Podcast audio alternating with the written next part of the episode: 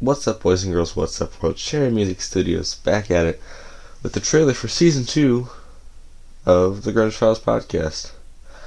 There's not much to be said in this trailer, just that I appreciate y'all. Um, there's been some really good growth that I've been really happy with, and I've really enjoyed doing it in the process, you know? So, to be able to send y'all to a world of grunge music and any type of music and educate you in the process is an honor on my part. So, yeah, I appreciate y'all.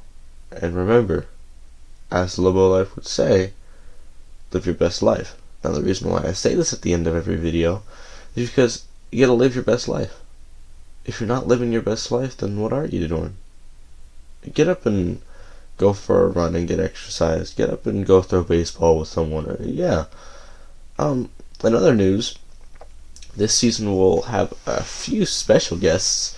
This Saturday, I will be having Trey Digga um, on the podcast, where him and I will be personally discussing his music, um, his background with his music, and so on.